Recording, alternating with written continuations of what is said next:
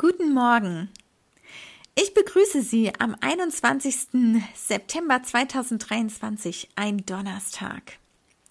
Hier spricht Miriam Motzkus, Gemeinschaftspastorin der LKG Neustrelitz in der Region Ost des Mecklenburgischen Gemeinschaftsverbandes.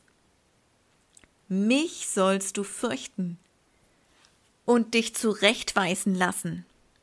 Zephania 3, Vers 7. Und in Lukas 19, 45 bis 46 steht, Jesus ging in den Tempel und begann, die Händler hinauszutreiben und sagte zu ihnen, es steht geschrieben, mein Haus soll ein Haus des Gebets sein.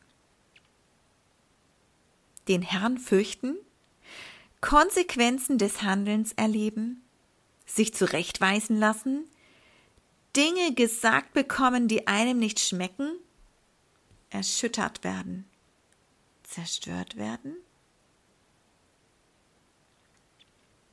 Wo findet das in den Gemeinden statt? Fürchten wir Gott? Fürchten wir ihn als Gemeinde? Fürchten wir ihn in unserem Land? Lässt man sich noch zurechtweisen? Oder stehen wir da drüber?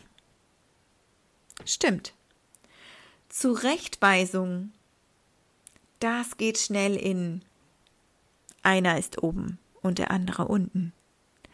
Einer sieht sich besser und der andere schlechter. Der eine sieht sich groß und der andere klein.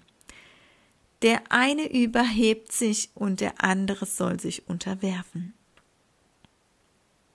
Oder was könnte zurechtweisen auch noch heißen? Zu einem Recht hinweisen? Jemandem eine neue Richtung, eine neue Perspektive eröffnen, vor Unrecht bewahren, auf Recht hinweisen. Und dann werden falsche Denkweisen zerstört. Unrecht wird beendet. Es wird etwas erschüttert, was sowieso keinen Bestand hat. Und dann kann es standhaft, fest und wehrhafte aufgebaut werden. Natürlich nur dann, wenn die Zurechtweisung auf offene Ohren und Herzen stößt, nur wenn sie aus Wahrheit und Liebe kommt, wenn sie von einem kommt, der höher, stärker, weiser, kompetenter ist, als wir es sind. Und wenn Gott der ist, der zurechtweist, dann ist das alles gegeben, oder? Mein Haus soll ein Gebetshaus sein. So zitiert Jesus Jesaja im Kapitel 56, Vers 7. Zurechtweisung tut weh. Sie ist oft unangenehm. Bei Jesus führt sie dazu, dass andere ihm nach dem Tod trachten. Sie überlegen, wie sie ihn umbringen können. Aber sollten wir uns nicht mit offenem Herzen von Gott zurechtweisen lassen?